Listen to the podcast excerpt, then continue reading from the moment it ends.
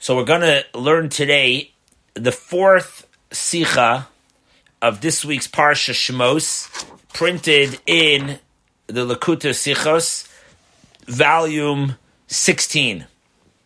So in the fourth sicha here today, the Rebbe is going to discuss a very interesting nuance that's learned from one of the words in today's Parsha, and from there, we're going to be able to learn one of the most unbelievable, powerful, and important lessons for our day to day conducting of our lives. So we're dealing with the Jews are now in Egypt, and Pharaoh is putting Jews under in slavery, and we're working very hard, and we're screaming to God because of the suffering that we're going through. God appears himself in the uh, what we know in as, as the burning bush. He tells Moshe to be the one to go to Pharaoh and tell him to let my people go. Moshe says, I have a lisp. I can't talk so clear. You think the king will listen to me? Hashem says, take your brother Aaron. He will translate and give over the words that you say. And they go together to, I'm shortening up the whole parsha, but to get to the part, to the part where the Sikha begins. And they go together to see Pharaoh, and here, and they tell him, let my people go. They have to go to serve God. They have to go into the desert. They're basically going for a holiday, and let them go. So the Sikha begins here on the verse that says, Vayoymer Alehem Melech Mitzrayim, the king of Egypt said to them, Lama Moshe va'aron tafriu esa'am mimaisav. Why is Moshe and Aaron distracting the nation from doing their work? In other words, the Jews are in their labor camps in Egypt, and you're telling me that I should stop the production of their labor and I should let them out of Egypt, says Pharaoh. Why are you distracting them? Why are you telling them to stop working and you're leaving and you're telling me to let them go? Why are you doing this? Sechem. And here's the key words. Pharaoh says, go to your own burdens. Go to your own work. Why are you telling everybody to stop working and you're distracting everybody from working, right? People can't work well in our country and build our economy in Egypt while you're telling them that they're going to leave. You're telling me that I should let them go. What's going on over here that you're getting mixing in to the politics of our government? And that's what he's telling him. Lama, why is Moshe and Aaron tafriu distracting them disturbing the Am, the nation, Mimaisa from their action. Go, you Moshe and Aaron, go to Lesiv Lo Sechem. Go to your own burdens, your own work. Now, when you think about this verse, let's repeat this verse one more time so we'll really digest it because the key here is in the end of the verse, but let's appreciate the verse and then the rest of it will flow. So again, Pharaoh tells back to Moshe and Aaron and he says, and the king of Egypt says to them, Lama Moshe Aaron, why is Moshe and Aaron tafriu esami maisav is distracting or disturbing the am, the nation from their work? Please get out of here. Go to your own burdens, to your own work. Now, it seems a little bit strange if you think about these words that Pharaoh is saying. He, I get the first sentence. Why is Moshe and Aaron disturbing everybody, distracting everybody from, from work? But what does he mean when he says, go to your work, to your own burdens, go, go to your thing? What, Moshe and Aaron's work is any different than the rest of the Jews? They're also Jewish. What does he mean to say, go to your, Moshe and Aaron, go to what you usually do, to your occupation, your work, your burdens? What's, what's different of Moshe and Aaron and everybody else? So we need to have the commentaries to help us out to understand what's happening here. What are these two words? There's obviously no extra words or verb at all anywhere in the Torah. So what does it mean? Go to your works, your burdens. So the sages teach us. He brings down from several uh, uh, commentaries, and Rashi also said brings us down a slightly different way that I'll mention soon. And he said the sages teach us like this: since Pharaoh added the words, "Go to your own burdens, your own responsibilities, your own work," and it doesn't say. It doesn't say in general, a general term, go to work. He says, go to your work. L'sivlo seichem, your work. Doesn't say sivlo sum to the work.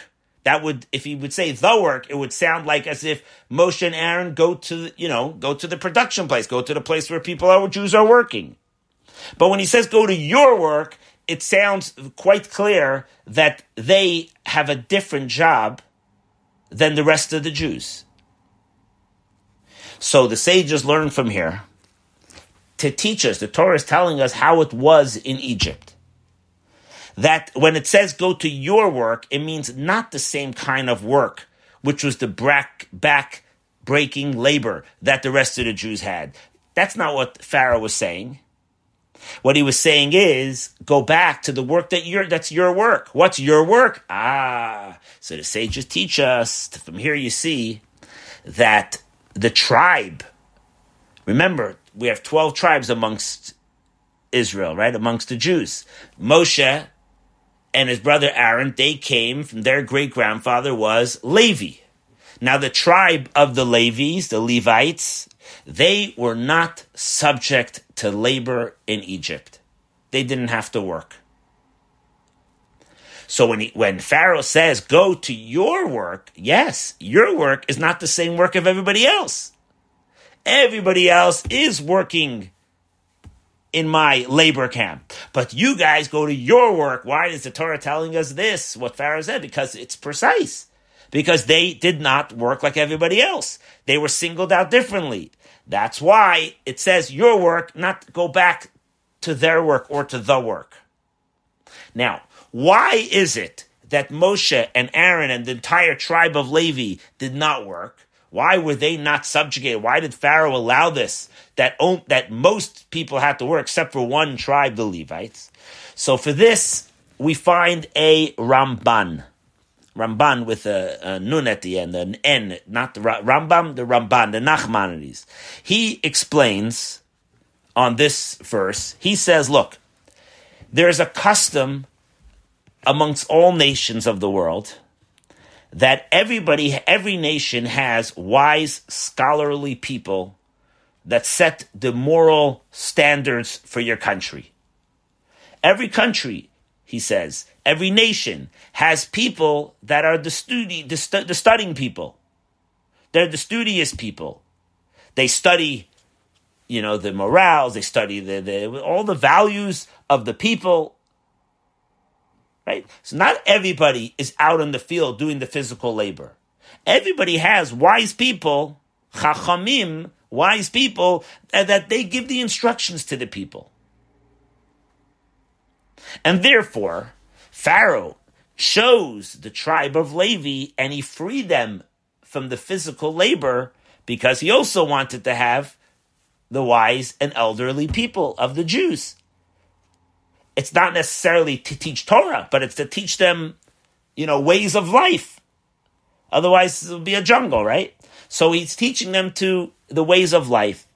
And that's what Pharaoh meant when he said, Go, to your works. What does it mean? He means the work of learning, being the teachers of the Jews. That's your job. That means, so let's explain this in more words. The Rebbe elaborates what does it mean it was their job. Pharaoh complained to Moshe and Aaron. Now we're going to a little bit more understanding of what Pharaoh was actually saying. He was saying to Moshe and Aaron, he was arguing with them saying it's not enough that you are freed from the labor of Egypt and you're able to study Torah. and you're even able to study Torah and teach Jews, whatever Torah was out in those days that we had. We had a lot of wisdom of God that was already revealed and being studied. So that's your job to do that. So not just that I already freed you from the labor and I allowed you to study Torah and to teach Torah to Jews. But you also have to come and mix in to the way I run my government, my economics, my business plan for our country from the rest of the Jews? You're trying to say that they should all stop working? It's enough that I allow you to learn Torah and I give you time for that. So why are you mixing in to the way I'm running my country? So this is now the completion of the understanding of this verse. Pharaoh says to them, says, why is Moshe and Aaron distracting everybody from work? Go do your work, your work, stay, keep your head in the books. Do your teachings, teach the people from time to time, whatever you're teaching them, and that's it. Don't mix in, don't tell me to tell them to stop working and they should leave and go bring uh, asas offerings to God. Later in the parsha, uh, Pharaoh says, "I don't even know who this God is that you're talking about. Like, you know, what's this whole craziness going on here? You know." But that, that's the conversation here. So from here, we learn this whole idea that they did not work in terms of the same work. They had a different thing they were able to study. Now, we take this now, this idea, and we go a little further to understand the psychology and the way the thinking was of Pharaoh. And who was this Pharaoh person really? Who were the people in Egypt? What was their their way of thinking? How did they come up with policies? Who were these people? So the Rebbe quotes from the Zohar. In the Zohar, it says that the Egyptian people were very wise. As a matter of fact, it says they were wiser than the rest of the world, people from other nations, from the rest, anybody else that lived anywhere else in the world. This was the smartest people. This is where they lived. And then the Zohar says even more. He says Pharaoh himself was a chacham gadol. He was a great wise man. And therefore, when you think of it like this, that the Egyptian people were smart people, Pharaoh was a smart person, now we actually could start understanding intellectually what was Pharaoh's argument with Moshe and Aaron. They're saying our people are working too hard. You got to let them go. God told me I had to tell you, you better let them go, right? If not, watch out. You know, plagues are coming.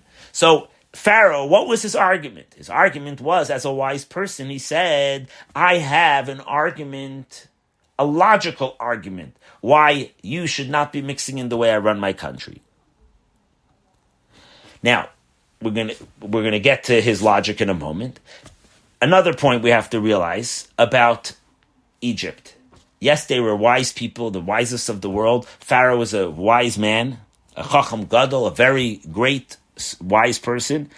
In addition to these points, we also have to remember the slavery in Egypt. Slavery in Egypt was so bad that the sages teach us, and Rashi quotes this also, that no slave in Egypt was ever able to escape. Not one person was able to escape the slavery in Egypt. That's how tight of a grip they had on us. Don't think, ah, the Levites, they were learning Torah, so everybody came and said, oh, I'm a Levi, let me learn, you know? Not, not like that. Nobody was able to escape. It was really tight. And more than that, Pharaoh obviously was also quite knowledgeable about these Jewish people.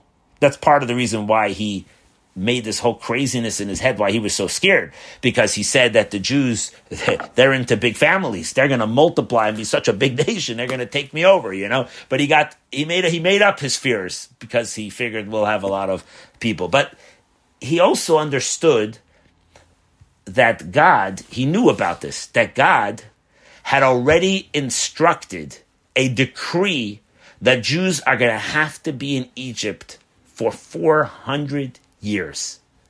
If you go back in the Chumash to Parsha Lech Lecha, the third parsha in the Torah.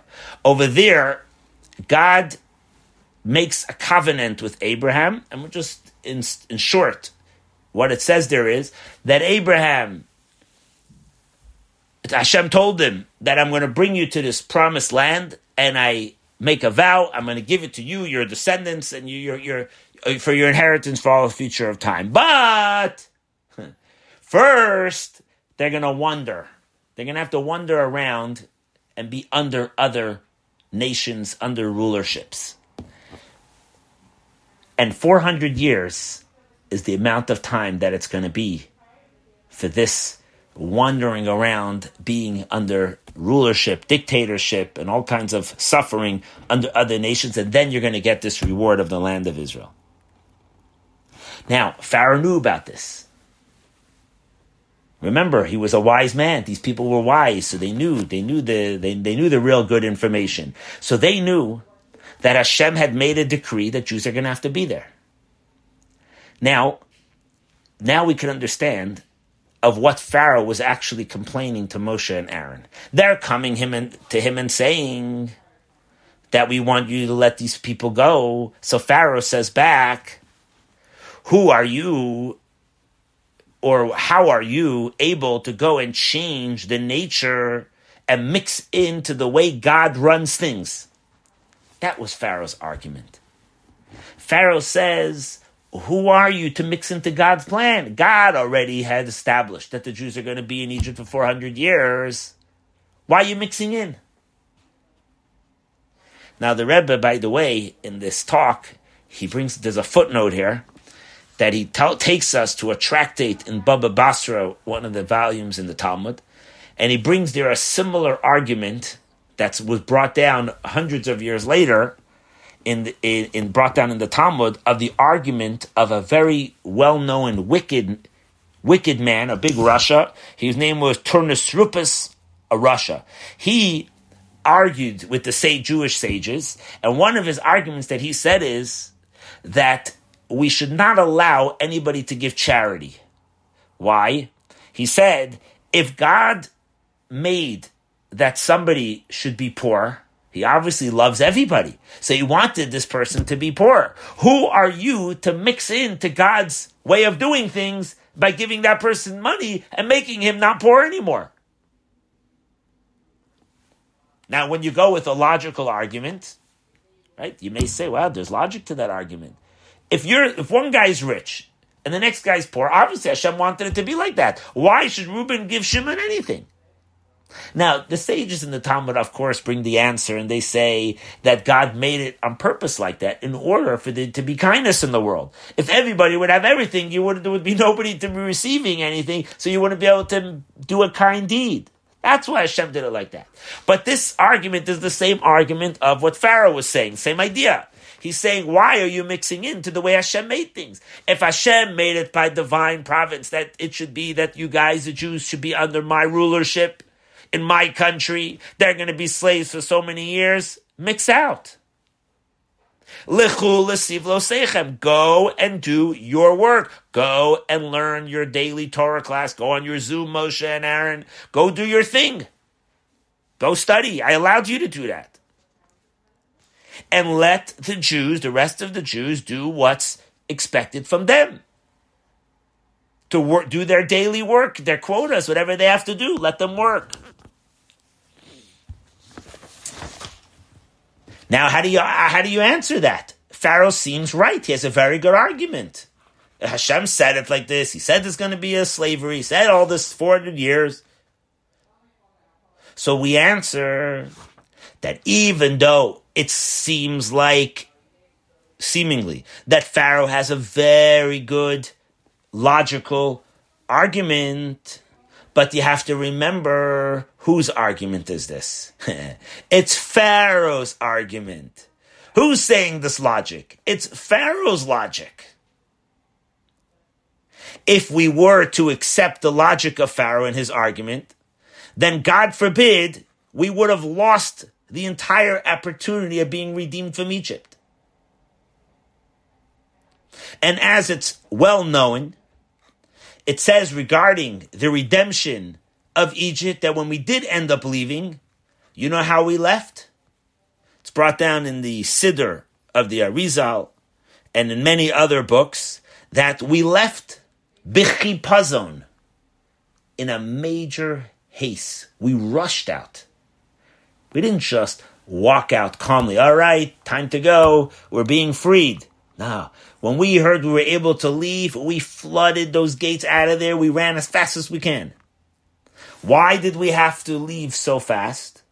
So it's explained, and Chassidus explains this in many places based on some Kabbalistic ideas, that if we would have waited one more moment in the slavery and exile of Egypt, even if we would have waited, this is the expression that it's brought down in the in the Mechilta and other places, that if we would have waited there, the amount of time that it takes to wink an eye, in other words, a split second even more, like that difference, we would have not been able to leave and have the redemption of Egypt. It was only because we didn't listen to Pharaoh's way of thinking of his logical arguments that we were able to have the redemption. Now, in, in Chassidus, it brings down, the Alter brings in the Tanya and brought down from the Zohar and other places, that there's an impurity, there are 50 steps of sinking in impure levels.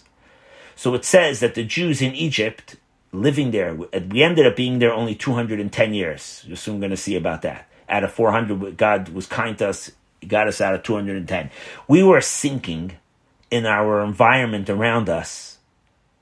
You know, it's hard to be, you know, in Egypt and not become Egyptianized. So we were becoming sunk into that, and we sunk so steep to the 49th level. 49 is the numerical value of the word chayla, sick. We were becoming in a very deep, steep, steep, steep place that we were, if we would have hit the 50th level of impurity, we would have been doomed. We would have not been able to get out of that. So when it says that we rushed out, because the moment we were able to leave, we had to rush not to sink that little bit more. It could have been just that one blink of an eye, extra second that could have made us sink that little bit more. We would have not been able to get out. So that means, is it true that there's a logical argument that Pharaoh said? Yes. We're not arguing that he w- didn't have a logical argument. We're agreeing that he had a logical argument. The only difference is, is that Jews know that we are not bound to logic we're not bound to limitations of where our intellect could reach, and boom, that's it. If I can't understand something, I'm out. That's not the way it works. We have to work hard to understand and understand deep and deep. We're not subject to the limitations of where logic could reach to.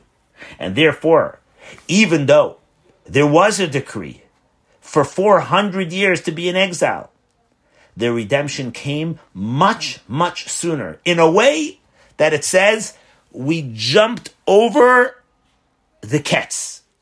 Ketz in Hebrew is kuf final tzaddik. Jumping over the ketz means, ketz means it's the end. This is the end time, you know? That's it. Mashiach's coming, you know? So in Egypt, we had an end date. We knew 400 years, at least is going to be an end, 400 years. But Hashem jumped over the ketz. And actually, somebody pointed out to, to, me that it's brought down in some Svarim that ketz has a numerical value of 190. That Hashem took us out 190 years before the 400th year. We were only in Egypt for 210 years. I mean, only, that's a long time. But we were there for 210 years from when Jacob came down with his family, he told his family in the last few weeks to they went down to Yosef to help them. So he said, Redu, we're going to go down into Egypt. We're going to descend. But the word redu has a numerical value of Reish Dalet Vav is 200 plus 4 plus 6 is 210. We were descended into Egypt just for 210 years. Hashem took us out, Ketz, 190 years earlier. But again, how do you leave earlier? If logic dictates you're going to be there for 400 years, that was the decree. That's what Hashem said. So, so it has to be. Ah, That's only Pharaoh is the one that gives that argument. We don't say that argument. We say we're connected to Hashem. We have unlimited powers and connections. Things could change, especially for the better. Now, so this is the the Chumash understanding the Chumash. But as we all know, and the Rebbe taught us hundreds of times already that the word Torah means lesson and so on. So there has to be a lesson from this. What's the possible lesson for all of us? Moshe goes in with Aaron to Pharaoh. Says to leave. Pharaoh says, No, come on, guys, stop disturbing everybody. Go back to your work. Go learn Torah and stop disturbing here. Pharaoh comes up with this whole logical thing why we should be there. We say, Hey, wait, wait, we don't have time for logic. We got to get out of here. Moshe and Aaron say, Our job is to help the people. That's our job. We're here to help. Yeah, I could go back and learn Torah, no problem. Learning Torah is so beautiful. It's, it's the best thing a person could do, right? It's, it's so enjoyable. So Rebbe says, here you see an amazing lesson. A Jew is not allowed to think, I'm going to learn Torah. As the saying goes, I'm in good shape. Ani es nafshi hitzalti. I saved my soul. I'm in good shape. I'm a spiritual guy. I'm doing my daily chayenu, my daily, you know, Torah study. I'm okay. Especially if you're a person that from time to time is even giving a Torah class to others. That's what he brings down here. Why do is would it be so important to me to see and go look how another Jew is doing? I'm a great guy. I'm learning Torah, you could say to yourself. I have to go look to see if another Jew is doing a mitzvah or, God forbid, not doing a mitzvah. Is he devoting this other person, devoting their energy to God? Or, God forbid, their energy to Pharaoh, the king of Egypt? Meaning on material stuff? Because that's what all the Pharaoh wanted. The Rebbe brings down, you remember in the beginning of today's Parsha, it said that part of the slavery was that Jews had to be build the cities of Pisom and Ramses. What are those cities, Pisom and Ramses? What, what, what kind of cities are they? We know, you know we don't know much about them. But the way to know about them is when you check the Talmud. The Talmud tells you about the names of these cities.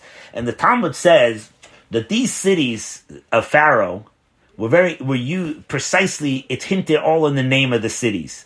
And the Talmud says that Pisum and Ramses, there was an argument amongst the sages. Some say the city was called Pisum, but they called it Ramses.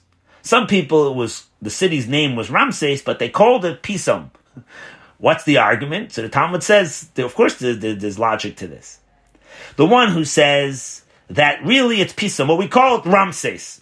He says, you know why? Because Ramses means something that crumbles something that crumbles up. Pharaoh had materials to build, but right after you finished building, it crumbled up. The next day, the Jews had to go out and build the same thing that they built yesterday, and it would crumble again. The next day, you would go out, build it again, and it crumbled up again. Now, that's called back, back breaking labor. To do something that you see zero benefit is the worst thing you could do. Everybody knows this, right? You could do something that you don't like doing, that's one thing. If you see a benefit, you can get through it. But something where you see zero benefit, that's the worst. And that's what he had them do. The other opinion says, nah, different, whole different story. It really, the city was called Ramses. But why did they call it Pisom? That's why it's called Pisom and Ramses. They called it Pisom because Pisom is from the word Pi Tahom, which means Tahim means like an empty pit almost. And it had a wide opening. Everything that they built would sink like in a quicksand. It would just sink into the ground. I guess you could say it's a similar idea. Just it's a technical whether way way you look at it. But the point is that when a person devotes their life to the ways of Pharaoh's thinking, life is all about logic. I'm going to build something because, oh, I see a material thing in this. Well, you know what? That's what Pharaoh was building. That was Pharaoh's style. It was all about something material. He didn't care about anything else. So there's a major difference in how you look at something. Do you look at something that's all about the material substance, or do you look at it that there's a spiritual thing that lies deep in it? Right? Do you buy a house so you can own bricks, or do you buy a house to make it into a home, to live into it? It's not about the bricks, right? It's about the spirit that's in there.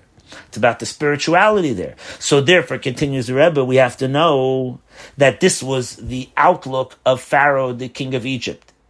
When he said, go to your work, he said, for you, it's enough to go learn Torah. Why do you need anything else, Moshe and Aaron? Go learn. Why do you care about the rest of the way the people are conducting their lives? So what? They're working hard. But the answer is that that's not the way it's supposed to be for a Jew. And therefore, Moshe and Aaron did not accept Pharaoh's argument. Now, the Rebbe goes, and by the way, this talk was said at a Farbrengen in a sukkah. The Rebbe said this whole talk sukkah, so you can imagine it was special excitement Farbrengen in a sukkah in 1957. And the Rebbe brings down a example that's something that we could all easily repeat it to ourselves and to others. He says like this: when uh, when you would see, if you would see, God forbid, a fire in a Jewish house, for that matter, any house. If you see a, a, a house burning, nobody's going to sit down and say, "Let's have a meeting of how we should put this fire out." That's not the way it works. Should I do something to save the people in there? Maybe somebody else could save the people in there. That's not that's not what you do. This, you stop making calculations right away. You're not going to start saying so, well, should I mix in? Am I allowed to mix in? That's not what happens. When you see a fire, every person that has some sense of, of orders of life will know that this is divine orchestra, that I should be right there, right? Are you going to go say, I should go mix into Hashem's ways? If there's supposed to be a fire here, let the fire burn. It's obvious that every person that would see such a thing would not sit down to make all kinds of calculations. Is it, does it make sense according to my opinion, or does it make sense in my opinion? You're going to go right away to try to save the other people there. Now, if this is the case, by saving a person's life in material sense of things. A physical per- person that could be burning, you know, in danger in a burn- burning house. How much more so many times over is it when it comes to the importance of saving a person from the world to come, from the spiritual world?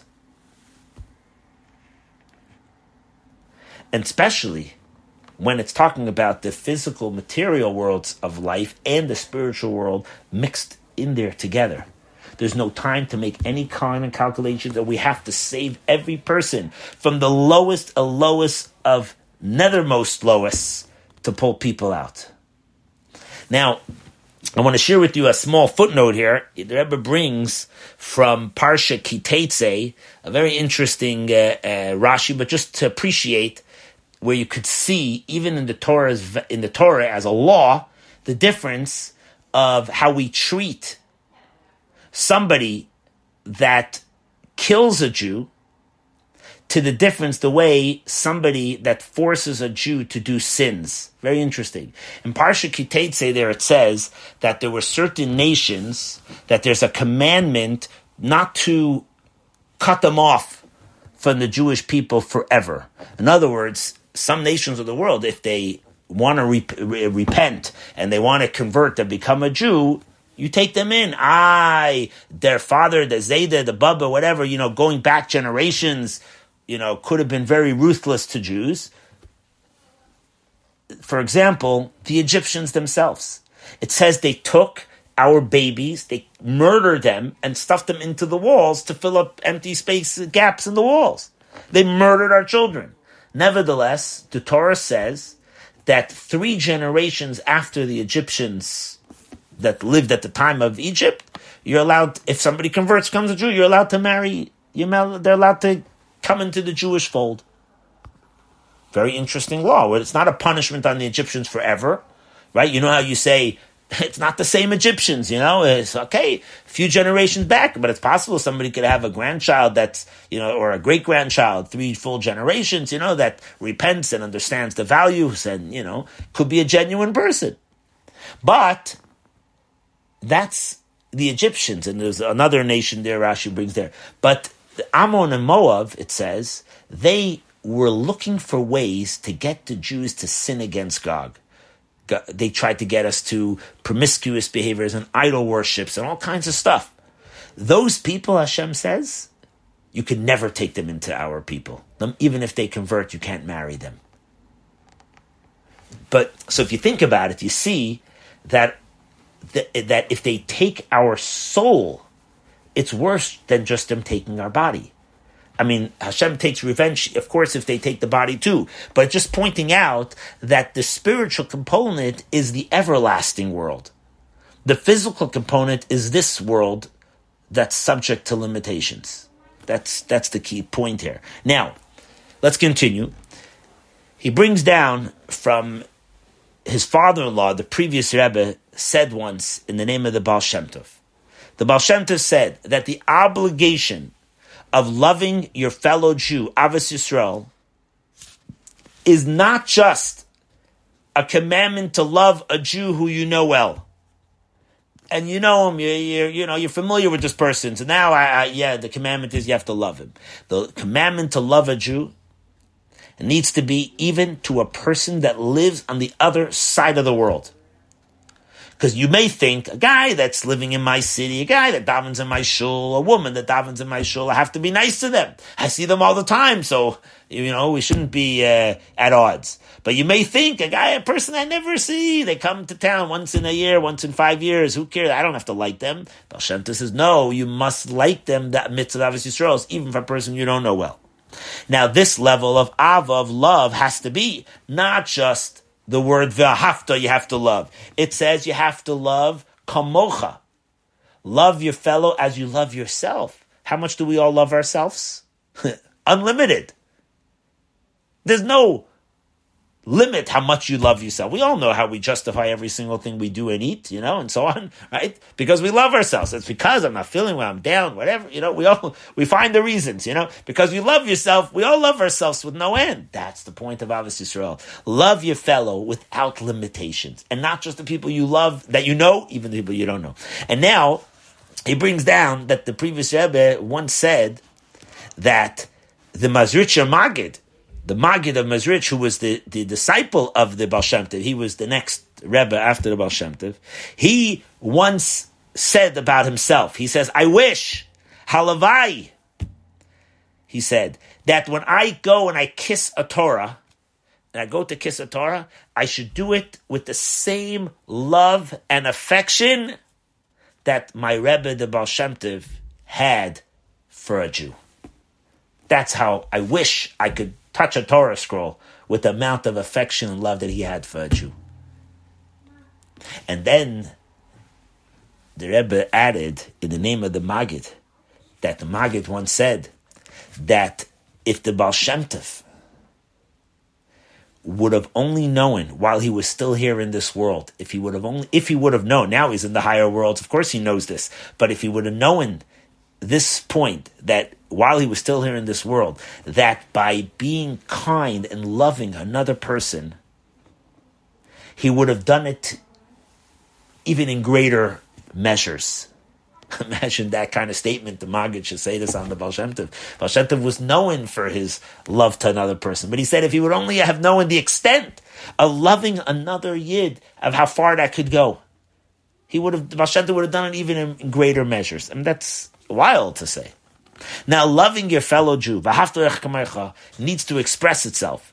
That just like you yourself, you love yourself to no end, and you have the instructions that Pharaoh said, go back to work, go study Torah, sit all day and study. Come on, I gave you that job. You're from the tribe of Levi. Every tri- like the Ramban put it, every country needs their own, you know, teachers. Go study. And you may feel like you're in the tent of Torah and the tent of prayer and doing mitzvahs. To that's the extent that we actually have to go now and affect with the same conviction that we have to go affect another person to the same level. And now we have a rule. The Talmud says in Avodah Zarah, it says there that Ein Hakadosh Baruch Hu ba bitrunya im a very well known statement that Hashem does not load us up and ask us to do things that we cannot handle to do. So it is certain that means that Hashem gives us all the necessary tools, patience, everything to actually follow through with this kind of love to help out and see how another person is doing. We only have to know, says the Rebbe, one rule. if you know this one rule, you could do it all out. The rule is don't postpone it. Don't say, I love that person, I'll check up on him next week. Don't say, I'll check on him in a day or even the blink of an eye of time soon. That's the key to this thing. Caring about another person has to be now. That's that's the key we learn from the story. Pharaoh says, "Go back and learn. You'll deal with these people, Cyrus, another time."